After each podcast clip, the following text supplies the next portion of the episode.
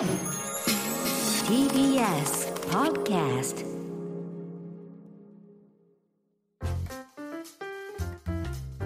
さてこの時間は講談社プレゼンツ金曜回転砂鉄道書店です。講談社から刊行された書籍の中から私武田砂鉄が本を選んで内容を読み解きながらああだこうだ考えてみようという企画でございます。今回も鮫島博さんの朝日新聞政治部という一冊について著者であるジャーナリストの鮫島博さんとお話ししていきます。鮫島さん今週もよろしくお願いいたします。はい、よろしくお願いします。先週ちょっとですねあの調査報道チームというのを立ち上げてまあこうセクショナリズムじゃなくてこう横串で、えーチームを組んでみると。これはどういうきっかけといいそうですね、調査報道って昔からあるんですけども、うん。実はね、この調査報道がね、ちょっと実は歪んだ調査報道で、調査報道ってもね、もともとのネタ元はね、えー警察だったりね、うん。国税庁だったりねうん、検察だったり、捜査の裏話を聞いてやると。え端緒が捜査当局であることが多かったんですね、うん。それをさらに自分で独自に肉付けをしてやるっていう意味では調査報道なんだけど、ただこれだとね結局テーマをね捜査当局に設定されてるんですよ。何らかの思惑で国家が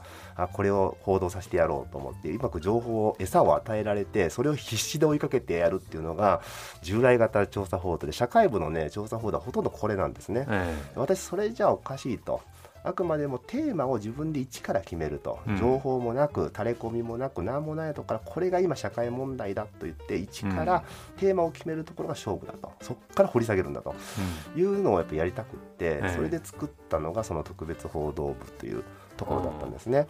まあ、そこはあの全くこれは従来ではない新しい調査報道をおにチャレンジしてみたと。うん。うん一つ内容はそうなんだけどもう一個これ組織の仕組みもお従来とガラッと変えてせっかく伝統も何もなかったんでええ。各部から人が寄せ集まってくるんだけど、まあ、一切のまあノルマ。うんを排したんですね。っていうのは新聞記者ってみんな自由奔放にやってると思いきや全然違ってですね、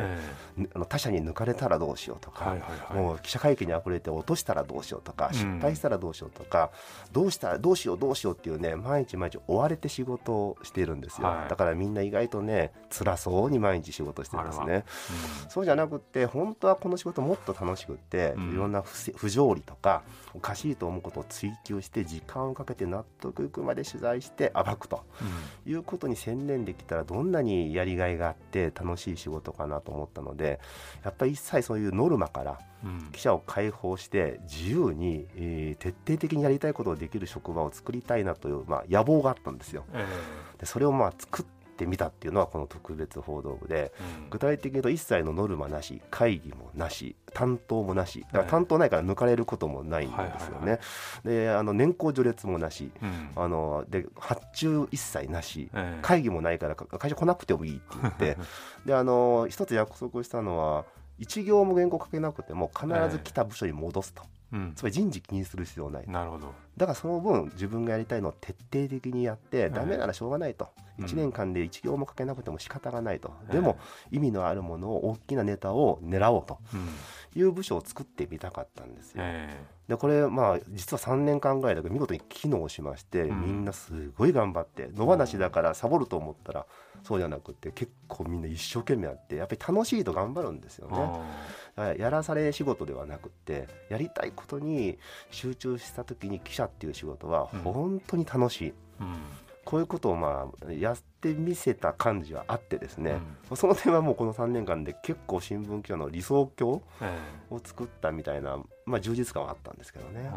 僕はあのジャーナリストの本田康晴さんっていう人が好きで、はい。まあ、読売新聞で、あの記者やってた方でそれこそ講談社からもたくさん本出されてますけど、まあ、本田さんがあの読売新聞いた頃に黄色一キャンペーンっていうのをやって、まあものすごく話題になってあれでも本田さん多分30代だったというふうに思うんですけど、そういうふうにこう記者が割とこう長期的にこう一つのテーマ割とこう自分主導で動けるみたいな枠っていうのはこれ朝日新聞に限らずどの新聞もやっぱり減ってきてるっていうことそうで昔はねねもうちょっとあったと思うんだけど、まあ、やっぱりいろいろ経営厳しくなってきたり人員が減ってきたりっっていうのもあるかもしれないんだけど、まあ、それ以上にやっぱり記者自身がサラリーマン化したというか、え本当にこれをやりたいといううん正義感からやるというよりも、えうん。やっぱり社内で出世したいとか評価されたいとか、うん。そういう感覚の人がやっぱり増えてきたと思うんですね、ええそうなると上司が喜ぶこととか逆に上司が嫌がるリスクをせ伴うものは避けるとかね、そういった立ち振る舞いが多くなるとやっぱり時間をかけて一つのテーマを掘り起こすっていうこと自体に、うん。うんまあ、それやっても誰も喜んでくれないからとなると関心が薄れていったと。いう意味ではそのような昔のようにずっとこれを追いかけるみたいな記者が減ってきてるっていうのはうん。事実ですね。あのこの新聞協会賞を受賞したうん。手抜き除染問題っていうのがこの調査報道チームによってできた記事ということになるんですかね。これもやっぱりあの何のネタもないとこから記者があの福島県のいわき市っていうところに行って、ええ原発作業員とか除染作業員のまあ宿舎になってるんですね。はいそこでみんな夜な夜な飲み屋に行って飲んだりこう愚痴を言い合ったりする中に最初はこっそりその旅館とかね居酒屋に行ってこうそば耳を立ててて。はいあこんなこと言ってるあんなこと言ってるっていう中からあの除染作業したけど全部捨ててるんだっていう話をがこう漏れ伝わってきて、はいそれを一個一個裏を取ってまあ、最後は現場を写真で撮るんですけど動画と写真で撮るんですけど、まあ、そういうなんていうかな足で現場に行ってみんなのこう愚痴居酒屋での愚痴からこう探知を取るというね、うん。そういう意味では警察とかからまあもらった情報ではないんですよね。それが本当のやっぱり調査報道だと思うんですね。うん。あの僕がこの本を最初に紹介させてもらった時にも言ったんですけど、まあ、結構今新聞がいろんな人にコメントを頼みますよね、この問題についてどう思いますかって言って賛成する人に聞いて反対する人に聞いて、うん、どっちかなって悩んでる人に聞くっていうそれでまあ3つ並べてオピニオンにするみたいな形ってある種新聞の方になってしまってますけど僕はなんかそれに答えたり答えなかったりしますけどなんか思うのはそれ記者が書けばいいのにうん。記者が思ってることを書けばいいのにってわざわざそんな電話して誰かに聞いてそこで記事を作るよりも皆さんいろんな現場に行っていろんな人に話聞いてるんだからそこで私はこう思いますって名前出して書いてくんないのかなっていつも思って新聞読んでるんですけどね。これはやっぱりあの客観中立っていう言葉を履き違えてるんだと思うんです、ん。客観中立というのはいろんな意見を並べて傍観的に、えー上から見下ろしてそれを並列的に並べるわけではないんですよ。え客観中立にもう一個大事なのは公正。えうん。あくまでも客観中立の立場で起きていることを分析してええ。公正に判断して新聞社なり記者なりの自らの認定うん。判断を示す。ここまでがあって初めてジャーナリズムなんですね。えところが今はもう単なる責任を問われたくない批判されたくない、トラブルに巻き込まれたくない抗議されたくないっていうことでええ。客観中立でみんなの意見を並列的に並べて仕事終わり。この傍観的な報道姿勢がねやっぱり一番新聞が今嫌われてる、でうん。何が言いたいの？みたいな、はいはいはい。やっぱりそれはその責任とか覚悟がないからだと思うんですけど、あのだちゃんと自分の立場を鮮明にして私はこう考える。うん。なぜならこういう理由でこう考えるんだと。うん。その理由こそがジャーナリズムなんですよね。その理由を自分で示さずに人のコメントをしかも反対論と賛成論並べて、うん。まあそれで報道した気分になってるっていうのは、えここはもう深刻な今迷走してる大きなポイントだと思うんですね。うん。えあのこの朝日新聞政治部のこういろんな小扉のところに何年は南部朝日新聞出ててっていうようなことは書いてますけど、1994年には朝日新聞822万部だったものが、これは最後の方の章になってくると2021年では460万部ということで、まあ半減とまではいかないけれど、まあ、それぐらい近い部数が減ってい。るわけですよね。これは